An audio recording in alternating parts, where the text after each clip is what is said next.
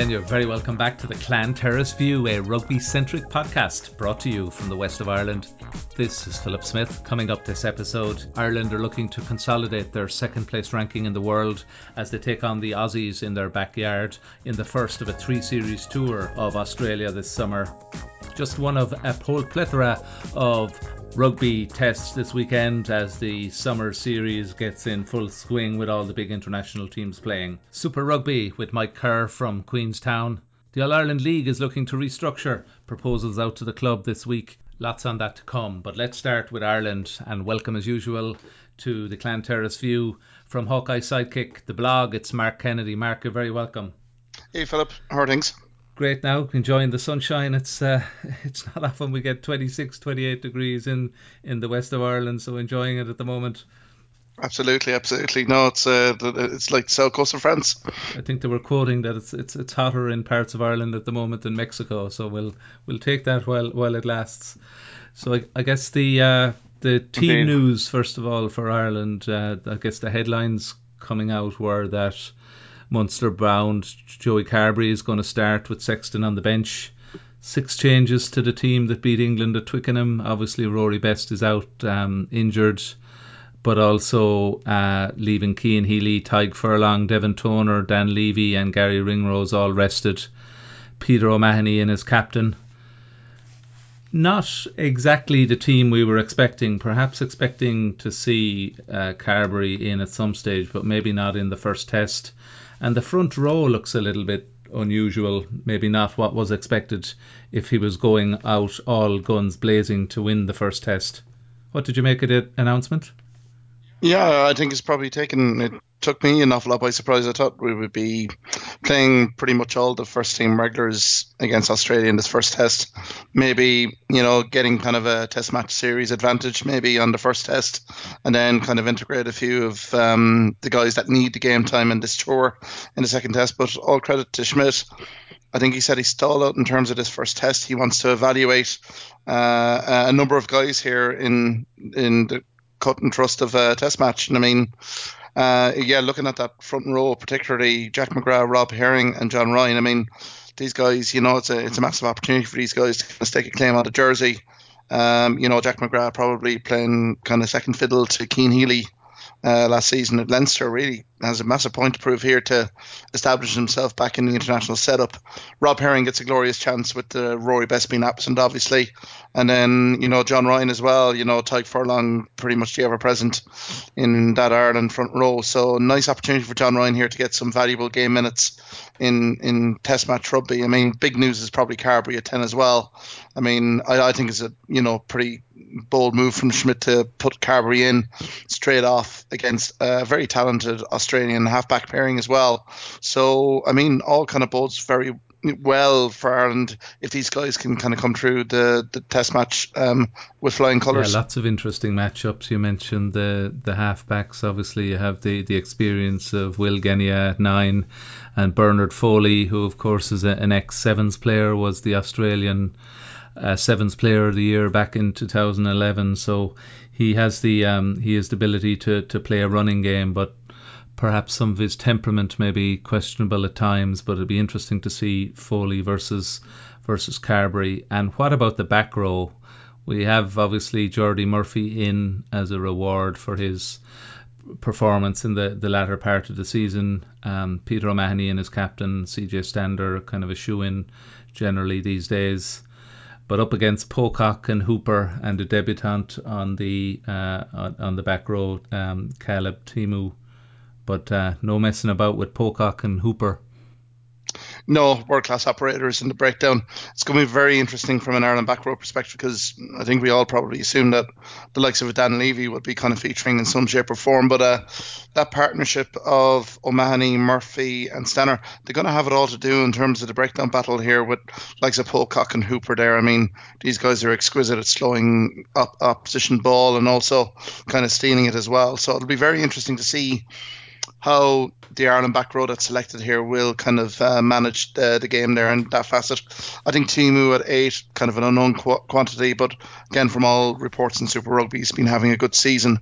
Um, it'll just be interesting as well, um, Philip, just in terms of six and eight here from Ireland, O'Mahony and Stander how they basically the running lines will be kind of will be in this international test match because you can see Australia probably going a little bit for the chop tackle here, particularly on Stander, for instance. So it'd be very interesting to see how Ireland kind of changed tack here in terms of uh, providing the ball to Stander uh, at different intervals. So again, that back row, it's going to be fascinating because I mean, there's enough of abrasiveness, enough of physicality in terms of that back row, and I think they're going to be looking for the assistance of the likes of a James Ryan Henderson and dare I say even a Robbie Henshaw as well to basically kind of support from a breakdown perspective because that Australian, particularly six and seven, uh, they're potent threats, particularly in that breakdown and then battle. The second row options, obviously, we're, we're starting, of course, with the with, with James Ryan, who's probably one of the first names on the sheet these days, and Ian Henderson but no place for Tadhg Beirne in the matchday squad. Quinn Roux, uh, the the option there in in the second row. I guess people may be expecting Tadhg Beirne to, to feature, but given his exertions in the Pro 14 and the fact that he's new into the Ireland setup, maybe he's holding him back for, for a subsequent test.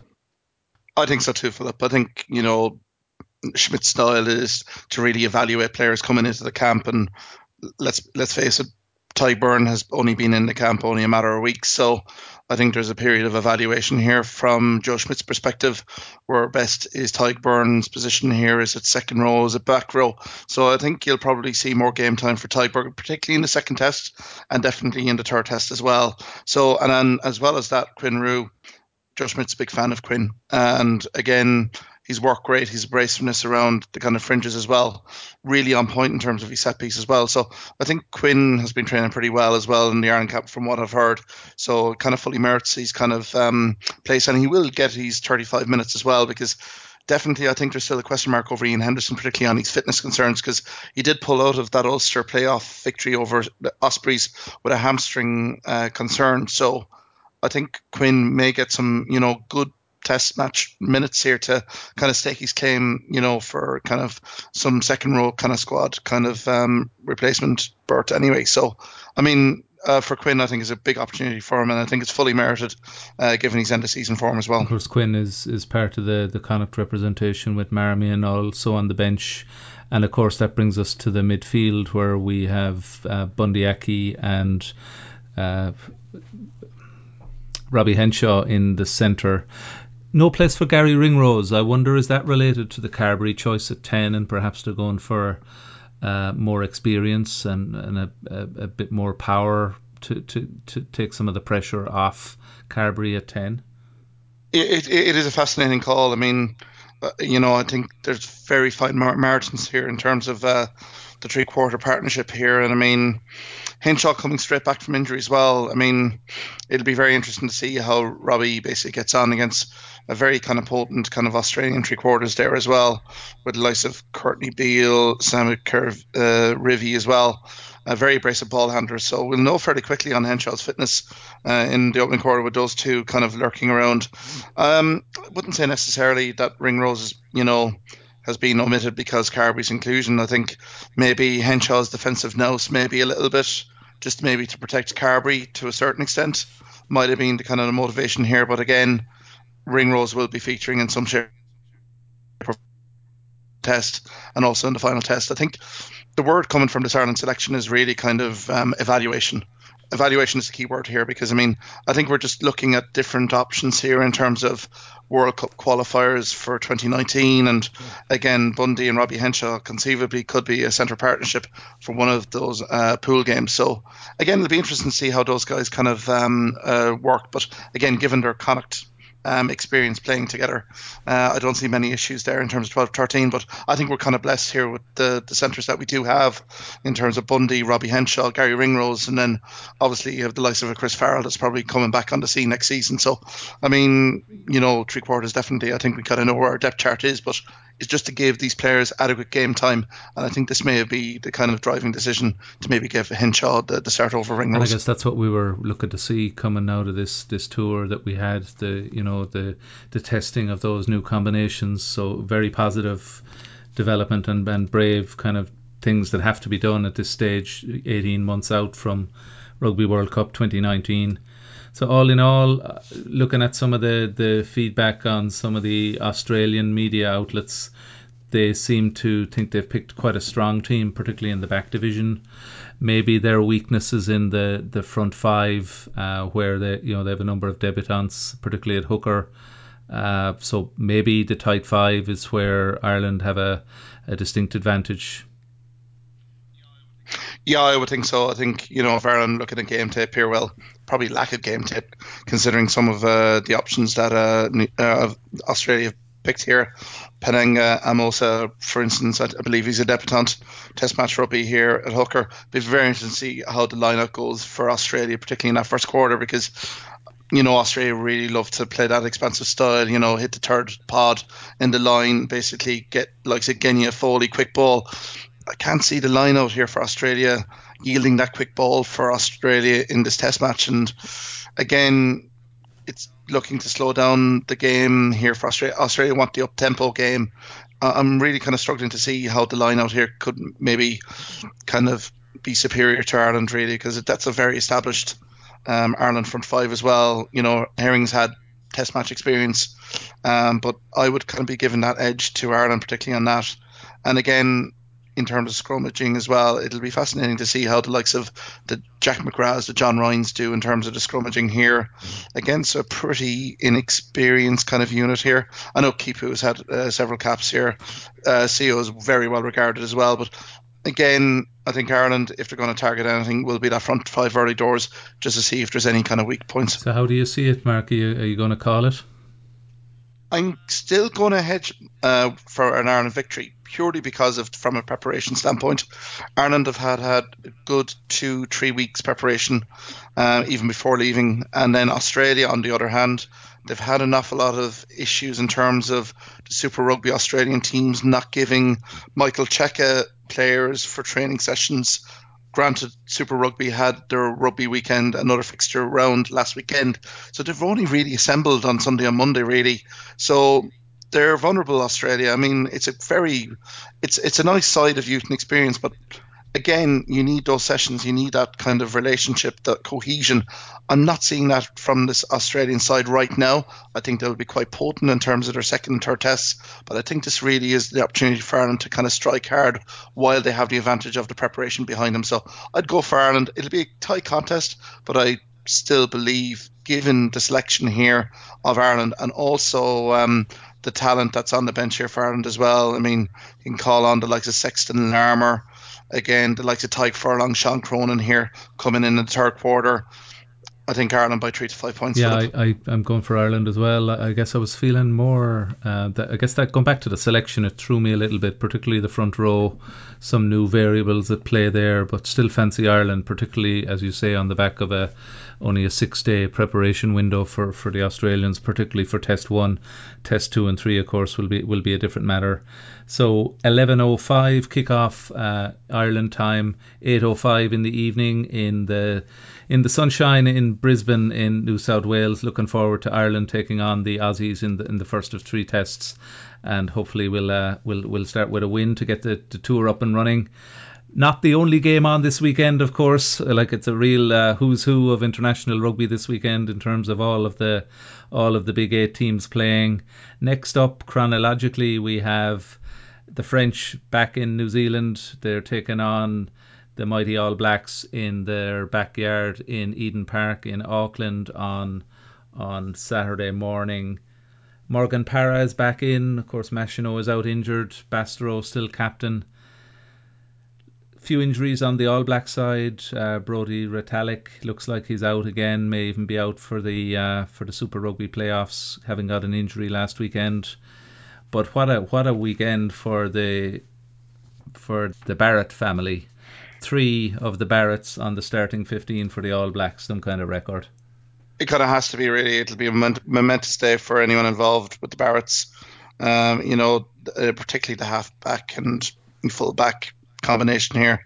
Beauden Barrett and Jordie uh, Jordie Barrett. I mean, they're absolutely exquisite players here in terms of uh, their ability with ball in hand. But also you have Scott Barrett as well, who's a very efficient operator in that second row as well.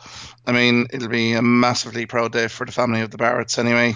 And um, yeah, looking at that New Zealand team, it's just the strength and depth is just phenomenal here. I mean, you say Brodie Retallick is out there, but you're kind of looking at some some of the guys here. Liam Squire, very up and coming, blindside flanker. Sam Cane, perennial kind of eight out of ten performer. And then you have the likes of Luke Whitelock as well at number eight, who is destined for great things in that All Blacks jersey. Rieko Ioane as well, Ryan Crotty, Jesus, uh, you know Ben Smith. You know, there's no weak link here in this French side, and you're kind of looking at this French side and granted it's a very exciting backline, but you're kind of looking at the front row and particularly the back row, and it's signs of a very much an abrasive French rugby season. There's an awful lot of first choice guys there that are not there, and I think it could be a pretty much a long afternoon here for France. Uh, particularly, you know, on the back of the Barretts, uh, three of them being named. But again, I think a point to prove from the All Blacks after last summer's performance against the Lions to really put out a statement in terms of their pedigree and uh, I can only see one way in this match, Philip. Uh, it's going to be a comprehensive beat down here of France, maybe by 10 to 15 points at least, anyway. Yeah, indeed. The uh, the the French up against it. Obviously, they, we never know what we're going to get with the with the enigmatic French, but really are up against it in terms of the, the strength and depth, particularly at Eden Park, where they last won in New Zealand, I think, in 2009, and have played 11 times since and have yet to record a, a victory since uh, since 2009 in any of those 11 tests. So. Uh, history being made uh, for the Barretts with the with the three siblings starting together for the first time. Of course, they finished the uh, the third uh, drawn Test match against the British and Irish Lions in the same Eden Park uh, last year but they'll all start uh, together, which is a, a, momentous occasion for for the family. Cannot uh, leave the All Blacks this week without acknowledging that uh, this this week was three years since we lost the the late great Jerry Collins. Uh, some some video footage emerging during the week of uh, a trip he had to Barnstaple Rugby Club in, in the UK, where he just turned up and had a, a bit of a kind of a, a training session with their second or third team. But hard to believe it's three years since Jerry Collins left us. Oh, absolutely. No, some great tributes there online. You know, particularly the Ospreys as well. He served the Ospreys so well as well as a player. I mean, you know, tributes have flowed in again. It's very hard to believe for the three years. It doesn't doesn't feel that long ago. Indeed, may he rest in peace. Uh, England Amen. are on the road in South Africa. They're heading for Johannesburg this weekend. A real uh, mixed up team coming from South Africa. They had the game last weekend in Washington D.C. on the other side of the planet where they where they were up against Wales. Rassie Erasmus obviously kept 17 players back in South Africa for that game. And not surprisingly, there's a real mix up in the team then this, this coming weekend. Good few debutants coming in. A couple of guys whose names I'm not going to even attempt to pronounce, but a couple of winners, Nkosi and Dyantyi, uh, making their Springbok debut on the on the wing this weekend. Um, but he has some tried and trusted in terms of experience with people like Willie le Roux coming back in. Yeah, absolutely, Philip. I mean, I think uh, Erasmus really is evaluating squad here. Uh, I mean, they did lo- lose quite narrowly to Wales last weekend, but some of the parts of that performance were pretty below standard. So you'd be expecting a little bit more of a upside from South Africa this weekend. I mean, in terms of the England squad as well, it's kind of a fascinating selection really from Eddie Jones. Um, not saying that he's under pressure or anything here, but his decision, you know, even having Elliot Daly a fullback, Mike Brown switched to the wing, it's um, kind of a looks a strange choice to me anyway. I mean, like a George Ford, Ben Young starting the halfbacks, but then you're kind of seeing kind of the engine room there in the Saracens uh, four and five here. Nick Easy and Maro Itoje. I mean, you have Tom Curry there and Billy Vunipola starts the game for God knows how long, maybe probably a year. But I think the most significant guy to come uh, in this squad is Brad Shields. Um, again, you know, plying his trade. You know, the New Zealander. I mean, it, you know, turned English uh, man here, and again, he's going to have to fill particularly the back row and also second row. So massive responsibility on Shields to come in a Test match arena in Johannesburg uh, to kind of fill those positions so um, so quickly. So I mean. Um, it's it's going to be a fascinating tie here. I mean, there's not much typically between South Africa and England, particularly down in South Africa and I mean Johannesburg as well. There will be you know the altitude kind of effect there as well. But you know, granted, this is Erasmus' probably first significant game in South Africa. The team will be buoyed up, no doubt. And again, this is kind of a vulnerable England team that hasn't won for for a number of games. So I think you know I would be hedging my bets to South Africa here, purely to impress Erasmus as well, because you know I think for a few of the guys that performed against Wales, they're getting a second opportunity this weekend. If they don't take it, I think they're Springbok jersey could be at stake. So I'd be hedging my bets on maybe South Africa by maybe three to five points, and in a rather cagey encounter as well. I think there'll be this will be a predominant kicking game as well. Uh, I think when you see the options in England here, likes of the Dalys, the Henry Slades, the Farrells, the Browns, they're going to put the letter on that uh, rugby ball as well and look to basically isolate that South African back three. But again, with Willie uh, le Roux back uh, that's a significant upside for South Africa. Yeah, no shortage of uh, kicking ability there, and of course speed to, to, to try and win back that ball from, from the kicks. Owen Farrell is captaining uh, England, obviously with Dylan Hartley um, not included. Uh, surprising, maybe that Danny Cipriani isn't in the 23. There was much kind of um, fanfare about him coming back into the mix, but he but he's not included in the in the 23. I think very similar to Tadhg Beirne's situation with Ireland. I think this is Eddie Jones evaluating the player up close and personal. Uh, he's been looking at Danny Cipriani in terms of the training sessions in England and also in South Africa. So, you know, he's obviously picking guys on merit here in terms of who's, who put their hand up in training. Um, so, again, I would be expecting Cipriani to, you know, have an effect here in this test match series. Maybe test match two or three against Cipriani could slot into a 15 channel here very easily as well. But I think it's more to do with the coaching staff looking at Cipriani in terms of training and his execution before letting him out into the, the blood and thunder of a test match. So I'd be expecting game minutes from Cipriani, particularly at the latter end of this test match series. Yeah, so it starts to get very very real now for Rassie Erasmus. He's obviously been in situ for a while, but uh, starting to get real when he's up against the, the likes of England in these uh, international test matches. Uh, his his new coaching style and his, his man management of the squad is going to start getting a lot of attention as as these results start roaring through. How do you see it going, Mark? Do you favour South Africa? I think by the looks of, of what you've been saying. Yeah, I think South Africa here. I think just particularly Erasmus. Anytime South Africa and England are playing in, in South Africa, momentous occasion. I think the South African team um, they'll be stung by that loss against Wales and Washington DC. I'm expecting a reaction. Um, so I'm thinking South Africa by three to five points here. Uh, again, I think the England squad it'll be it'll just be very interesting just to see the cohesion here between um, you know the front row and also the second row here as well. Um, again, the back line here could be the likes of Mike Brown playing in the wing. Uh, do have kind of some reservations on that particular selection as well. I'd hedge my bets on South Africa here. Again, if Erasmus loses this test match, I would hope for his sake that he's not put under immense pressure by the South African public. But again, this is a rugby mad nation. And I think the manner of the performance is going to probably dictate if there is going to be negative criticism of South Africa this weekend.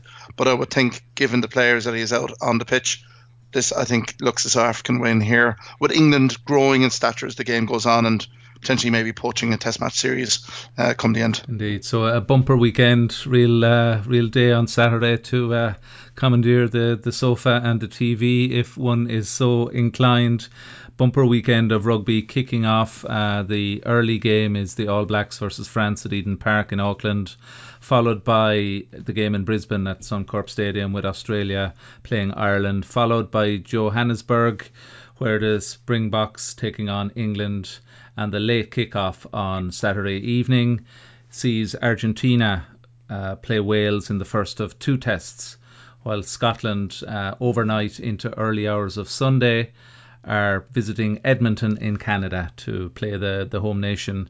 Of course, lots of other rugby going on. Japan are playing Italy, Fiji are playing Samoa, and a not too much publicised rugby international, but the USA are playing Russia in the aptly named Dick Sporting Goods Park in Denver, Colorado. So that one's not making too many uh, rugby column inches in the in the newspaper, but it'll be an interesting uh, fi- fixture nonetheless. The other international game this weekend sees Tonga playing Georgia, and of course we've got the Paris Sevens with Ireland in a group with Australia, Wales, and Spain, hoping to follow up their amazing performance in the England version of the Sevens at Twickenham last weekend. So, wishing the Ireland Sevens team well there. In a bumper weekend of rugby, uh, there's going to be fights in many of the house. Uh, uh, um, looking for the TV set or the TV remote control this Saturday. I feel, I know in our house there will be for sure. Mark, can we move on from the uh, from the international scene? Just some news uh, that came to hand this week uh, in Ireland rugby circles, domestic rugby here, with news that the uh, the IRFU have announced that the All Ireland League is looking to change its structure and to from the 2019 to 2020 season, i.e., not the coming season, but the season after, you know, I guess in response to the demise of the B&I Cup for the provincial teams, that they're looking to make some changes to, to bring the, the top end of the All Ireland League closer to the professional game and maybe reinvigorate the clubs as as true feeders into the into the into the professional game.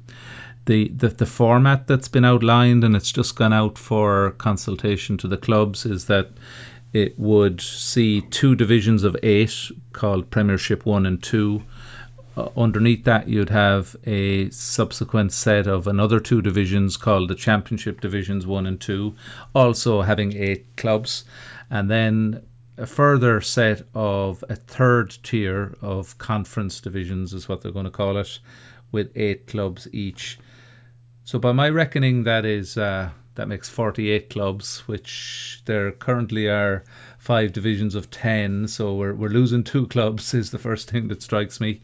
Um, but I guess anything that can uh, fill the void between the, you know, the, the, the club, the gap between the club game and the professional game, particularly with the demise of the B&I Cup, um, c- can only be a good thing. And I, I think back to to, to comments made by Mick Galwey when he when he was talking about you know it was no accident talking about Munster's successes in 2006 when you think of all the the players that were on that team that had come through the AIL you know, that, that was really the last time we had kind of true feeding through from the AIL en masse into into a professional setup.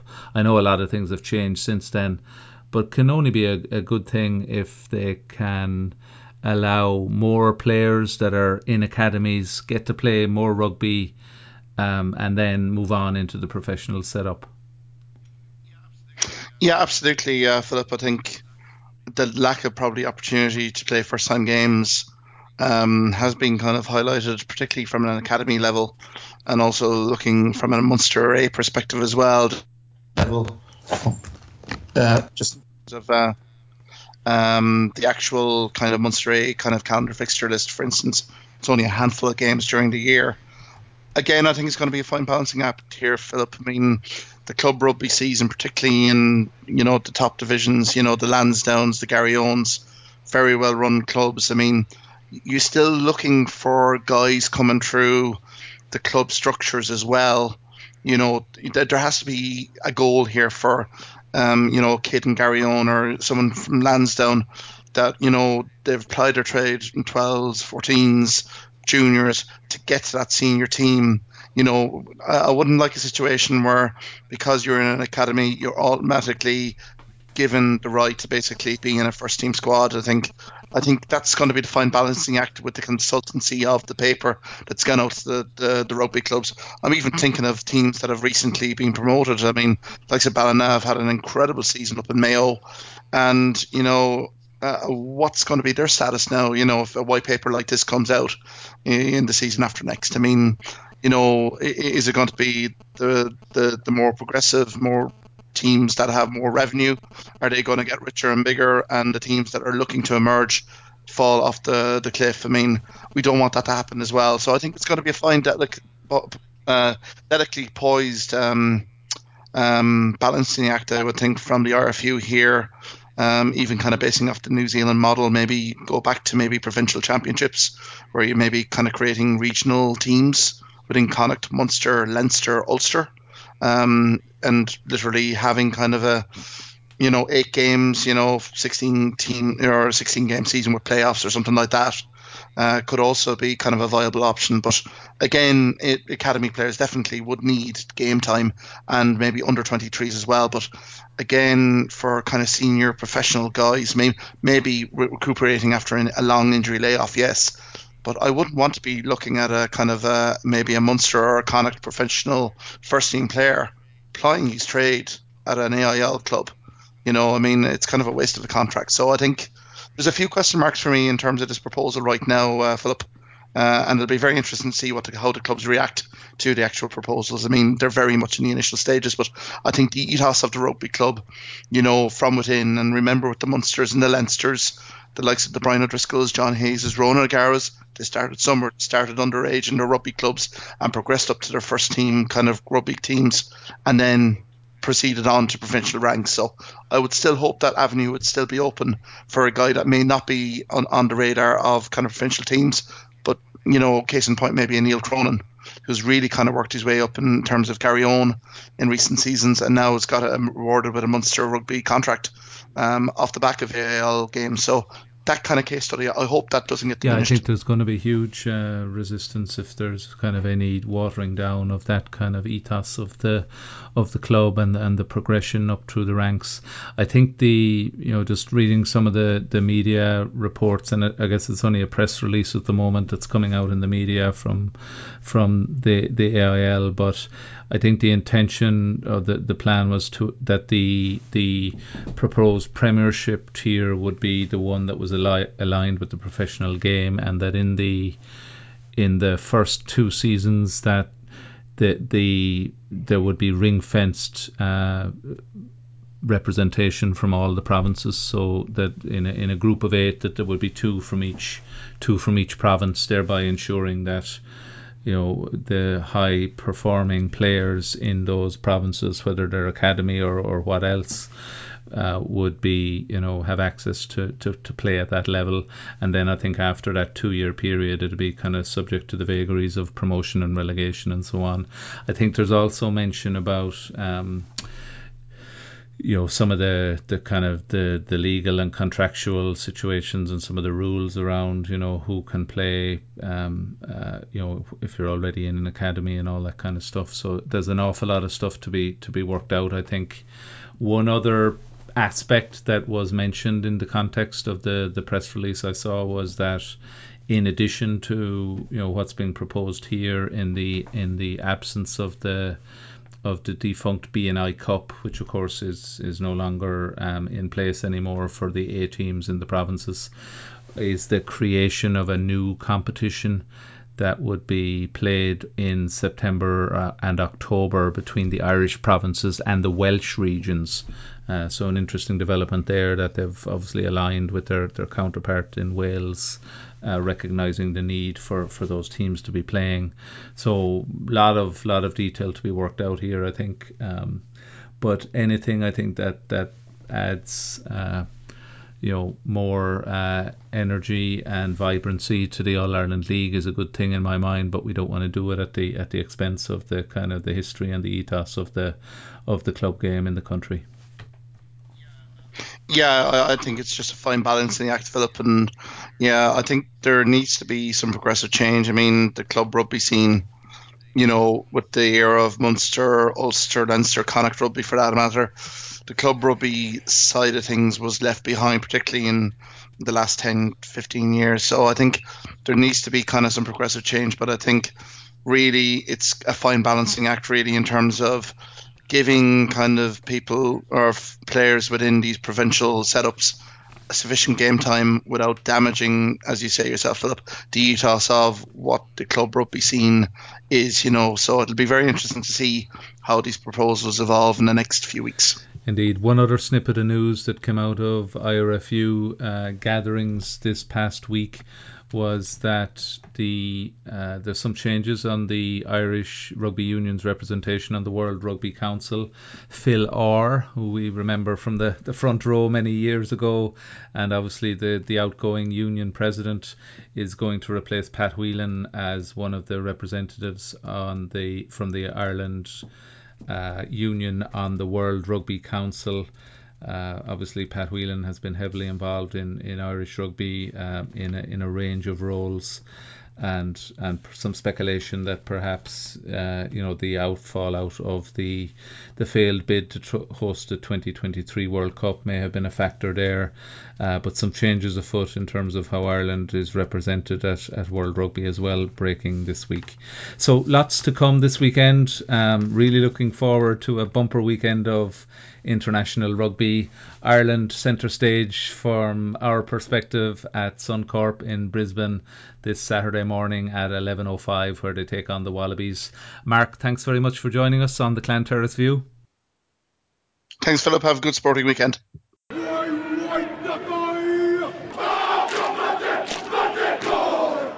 I got hit by him. He said, I've never, I've never been hit so hard in my life, and he's a bloody fullback. They got a lot of beers in Bristol. Delighted to say we're joined again from Queenstown, New Zealand by Mike Kerr, who's going to bring us up to date on all the happenings in Super Rugby. Good evening, Mike. Good evening, Phil. How are you doing? Some fantastic games last weekend and uh, some little shenanigans off the pitch as well for some of the Super Rugby players this weekend. Yeah. Um, so we, we, Friday night, not such, such a fantastic game for us Hurricanes fans. Um, another loss. Um, I'm not sure what's going on there since I've been on the Clan Terrace View. They've been playing terribly, so uh, yeah, they, they, they, need to they need to get back to the old form. Well beaten 30 to 14 by the Highlanders. Um, the Highlanders played well, um, and and from an All Black point of view, to see Aaron Smith and Ben Smith um, at the top of their game is is, is a good is good. Aaron Smith um, firing up those bullet-like passes that he has um, all over the field, backing up. Uh, scored a try off a Ben Smith break. Um, ben Smith looking to be back to near his best as well. His acceleration and step, as we know. So, so they were too good for the Hurricanes on Friday night. Um, the earlier game on on Saturday. Um, the Blues up against the Melbourne Rebels in Auckland. Uh, the Blues going down 20 to 10 to the Rebels there. So uh, once again, uh, the knives are coming out for the Blues people a lot of lot of criticism there for them. Um, and uh, even uh, during the week, the one of the board, oh, sorry, the, the chairman of the board has stood down saying um, that they need more rugby expertise on the board. So uh, things starting to happen there at the Blues. Yeah, beaten by the Rebels, good for the Rebels because it keeps them in contention to get top space in the Australian Conference. And then later on Saturday night, the main game, uh, Crusaders and the Chiefs. Um, Crusaders just carrying on their merry way, um, again without all of their stars. Just just too good for the Chiefs. Um, uh, the Chiefs lo- losing Brodie Retallick there as, uh, for injury didn't help them, but yeah, the Crusaders playing some some very very good rugby, um, running out the winners 34 to 20 in Hamilton.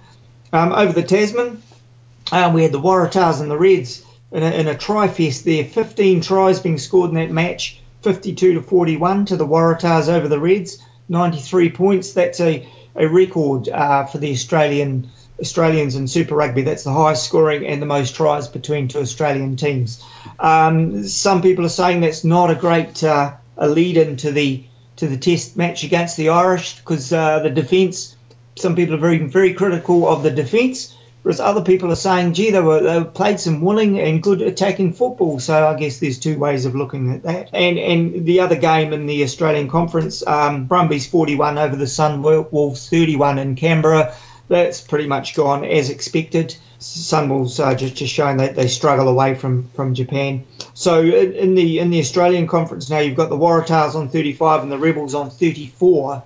on the 29th of January, June, they will they will play each other which will be a, almost a final uh, for that conference. The winner of that game will probably um, take a spot in the playoffs, and the loser probably may not. A big match that one, and it's being played in Melbourne as well. That's the 29th of June.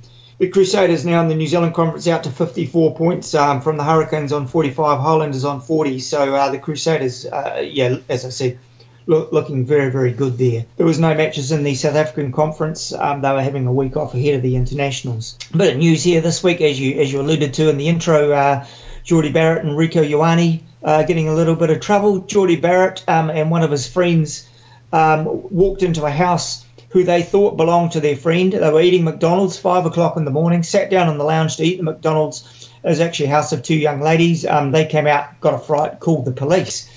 So, um, yeah, Steve Hansen has said, look, a 21 year old lad, um, you know, thought he was going to his mate's house because Dunedin is a big student uh, city. There's a lot of students there and um, there's a lot of partying goes on. And I think they were looking for their friends certainly certainly will be encouraging my daughters not to go to Dunedin uh, for their university education. Too much partying going on there.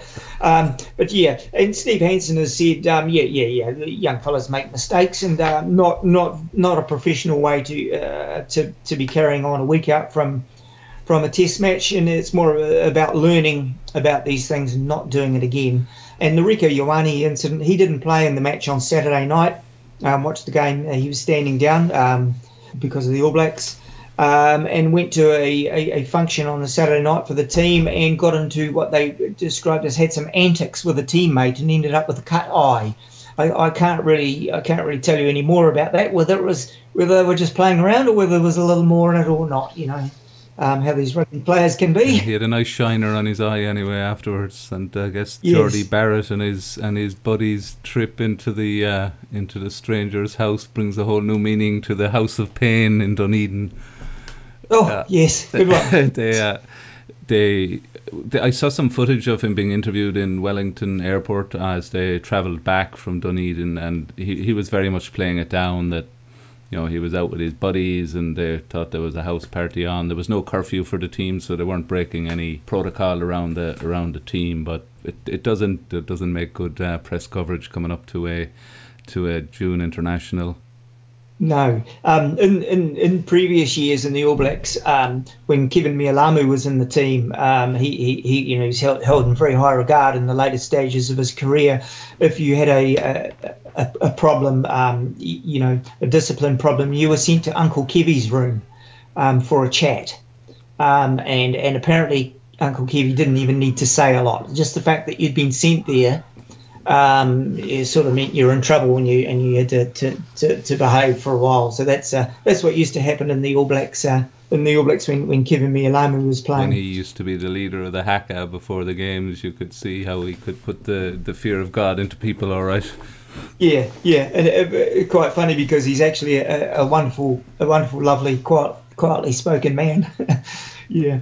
Um, another bit of news this week, we had the um, uh, Queen's Birthday Honours List. to Grant Nisbett, uh, the television commentator here, was on got the New Zealand Order of Merit um, because uh, this weekend he'll be commentating his 299th All Black match. So um, that, that's a fair few games. Uh, no one has watched more All Black matches live than than than Nisbo. We call him Nisbo. And um, so yeah, he, he got on the New Zealand Order of Merit, so that was nice. And and just at the the All Blacks. Oh no, a couple of other things first. Um, Brendon McCullum. I don't know if you know Brendon McCullum, the New Zealand cricket captain for quite a number of years. Um, I think he's hit more sixes in Test cricket than anybody else. He's making a return to rugby in the Waikato, just in a in a lower grade game, which which is quite cool. And then a, little side note to that is, once upon a time he played um, first five eighth for the New Zealand secondary, uh, sorry South Island secondary schools team. So he was keeping a guy by the name of Dan Carter out of the side. So um, uh, in his day, he, he must have been a pretty good rugby player, uh, Brendon McCullum. Not shabby at all, keeping uh, keeping Dan on the bench. Yeah, yeah, pretty pretty pretty good. So yeah, he's making a comeback. He made a comeback. Actually, played on the weekend. Um, he, he, actually uh, went off injured. Anyway, the, the, All Blacks had their training camp and they brought in Luke Romano, Tom Franklin, and Matt Todd into the camp to cover for injuries. There's a lot of injuries. Brodie Retallick, as I mentioned, picked up the injury and he won't be playing the test this weekend. Um, he's having more tests to find out how long he's going to be out for. Um, so Sam Whitelock is also he. Sam Whitelock, Sam Cane, Jordan Taufua, and Jack Goodhue all on the injured list. Um, but I've heard today that yesterday they all trained. Every every All Black uh, in the squad, including Kieran Read, trained um, yesterday. So perhaps perhaps they will be a bit nearer to full strength than it was looking earlier in the week when it was looking like they may have up to six of the first 15 out of out of the match. So um, so that'll be interesting to see. And I think the team is named tomorrow. So Sam Whitelock might be back, um, Sam Cane and um, Ryan Crotty, who all of them haven't played for, for more than a month. So it'll be just a little interesting to see how they go on the weekend. Uh, just before we jump a bit more into that, one more thing that, that two two things actually that just came up today. The Yarrow Stadium in, in New Plymouth, which is the home ground for Taranaki, um, that that has been deemed an earthquake risk um, because the ground underneath it is not stable enough and and it's been uh, uh, yeah so they won't Taranaki won't be able to use that in the upcoming um, 10 Cup. And that's a ground that's got a lot of history. There's been a lot of internationals played there. A lot of great All Blacks have come from there played on that ground. Um, it's quite sad. They don't have another stadium in the area either. So um, it's interesting to see what's going to happen happen there yeah, I guess with the um, you know, with the awful happenings a number of years back in Christchurch and the way the Jade Stadium was was uh, damaged, I guess they're not taking any chances if there is a risk that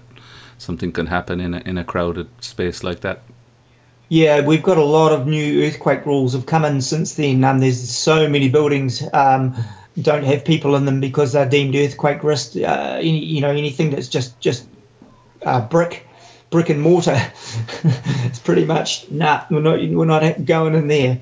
Yeah, um, um, including including the um, museum cricket uh, stand at the the Basin Reserve in Wellington, beautiful old grandstand um, which had a museum underneath it. Um, um, that that is you can't go in there either. Um, but I think they're going to be going to be fixing that up.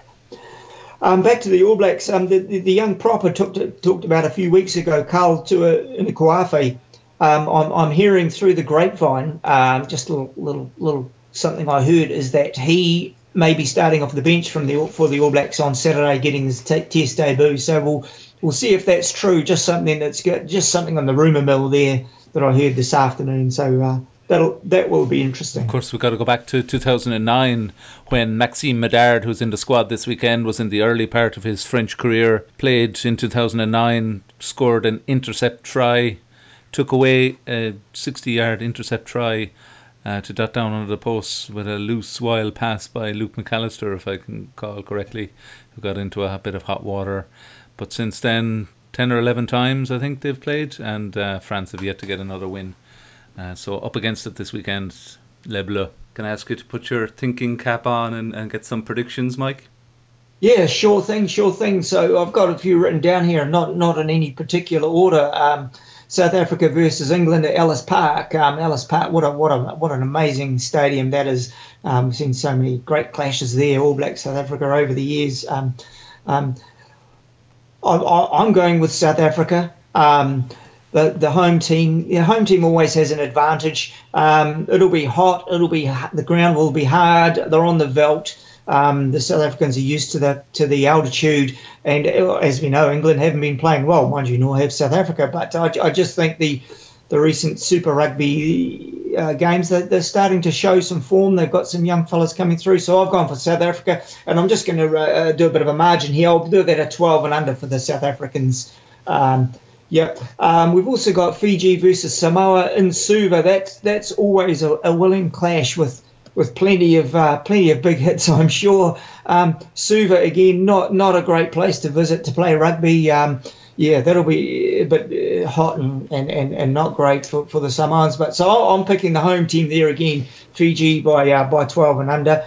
Um, All Blacks versus France Saturday night here in New Zealand at Eden Park. Um, yeah, I think I think we'll go with the form book on that one that you alluded to earlier. Um, I, will go for a, a, 13 plus win to the All Blacks. Um, I think that uh, they'll have too much pace, skill, and and, and um, yeah, and, and been playing Super Rugby of late. Um, although, we, as I said, the number of guys haven't been playing, so so there'll be some rust there. But I think with Aaron Smith and Ben Smith showing the form, um, there'll be yeah, they'll, they'll be too strong. Um, and then and then a big one for you guys on uh, Saturday night as well. So that's a double header for me on Saturday night in front of the in front of the television. Should be quite fun. Australia and Ireland. Um, what a clash that's going to be. Um, I'm, I'm, picking Ireland. They're going away from the home team. A one to twelve. That'll that'll that'll keep me uh, keep me in the good books with your listeners. But I, I, I think they're on a great side at the moment. They're just playing very well, and and and, and Australia. Um, not quite there, but you look at that Australia first team, they, the team they put out there on paper, and, and, and you know when you've got Genia, Foley, Beale, and Folau um, in the back line, those guys can those guys can really do some damage um, if they get some turnover ball. So um, uh, uh, I'm, I'm picking a toughie, um, a close one, a couple of points in it, but I'm going for Ireland. Yeah, I think it's I think it's going to be close. Um, we we touched on the on it on the podcast last week that the fact that the Australian teams were playing Super Rugby this past weekend. So, what is it? A six day camp for the for Michael Cheika and the Australians to to to put the international um, thing together. So that has me thinking that have, we have obviously haven't heard the teams yet, but you know you mentioned the the tri fest that was the Waratahs and the Reds you know you could see him going for a lot of kind of continuity in terms of the the um, you know the combinations that play Super Rugby together, at least with a six day turnaround, and then maybe he'll start to experiment as he gets into the second and third test. But I think we're going to see a lot of the, the players that were on the pitch in Brisbane last weekend for the Reds and the Waratahs back on the pitch again this weekend for the first test. Yeah, for sure, for sure. He'll he'll be sticking pretty much with the tried and true um, there. Yes, definitely, and, and with those class players, you know, world class players in the back line. So that, that, will be a good game. And we've got Scotland who um, uh, they're up against Canada. Um, that, that should be a good win for the for the Scotties there, I, would imagine. But just it, it's always good this this period of, of internationals that we have going on. How is the uh, how how are the internationals perceived in, in New Zealand this time of year? Obviously, they interrupt the the Super Rugby season. They're stuck in the middle of it. You know, historically, maybe they've been seen as a bit of a kind of a warm up to try out players, the summer tour after the end, at least in this part of the world, at the end of a long season, and maybe we're in kind of second place behind the glamour of the November internationals that were always seen as the, the more exciting ones. What's the perception of the June series in, in New Zealand? Yeah, d- down here we, we, we look forward to these. Um, we're very enthusiastic about them because it's the first game for the All Blacks for the year, so we're always very very excited to to, to see um, how it's all going to go. So so we we we watch these with with great uh, yeah great enthusiasm and, and, and rank them rank them very highly. Yeah, no, good good stuff. Love love the June June tests, and then that's a lead in to us for, for later on for the um, for the rugby championship. Uh, but but no, always always uh, uh, love the rugby rugby any any any rugby down here. We love it. So lots to look forward to this weekend, Mike. Uh, we've taken note of the predictions here, and we'll do a review next week of how the how the how the margins went. Uh, I think I can't disagree with you on, on any of them. I think Ireland will have too much for Australia, particularly having been together for the last two weeks, and the Australians coming out of a six-day camp. And history tells us that the, the All Blacks are going to do a job on France. But never never underestimate the uh, the unpredictable French when, when they get going. We never know what they're going to produce. Looking forward to the games at the weekend. Thanks for joining us on the Clan Terrace View, Mike. Yeah, thank you very much for having me. Um, very enjoyable, and uh, we'll, we'll talk next week. And good luck to Ireland. Always like seeing the Aussies getting beaten. Cheers. See ya.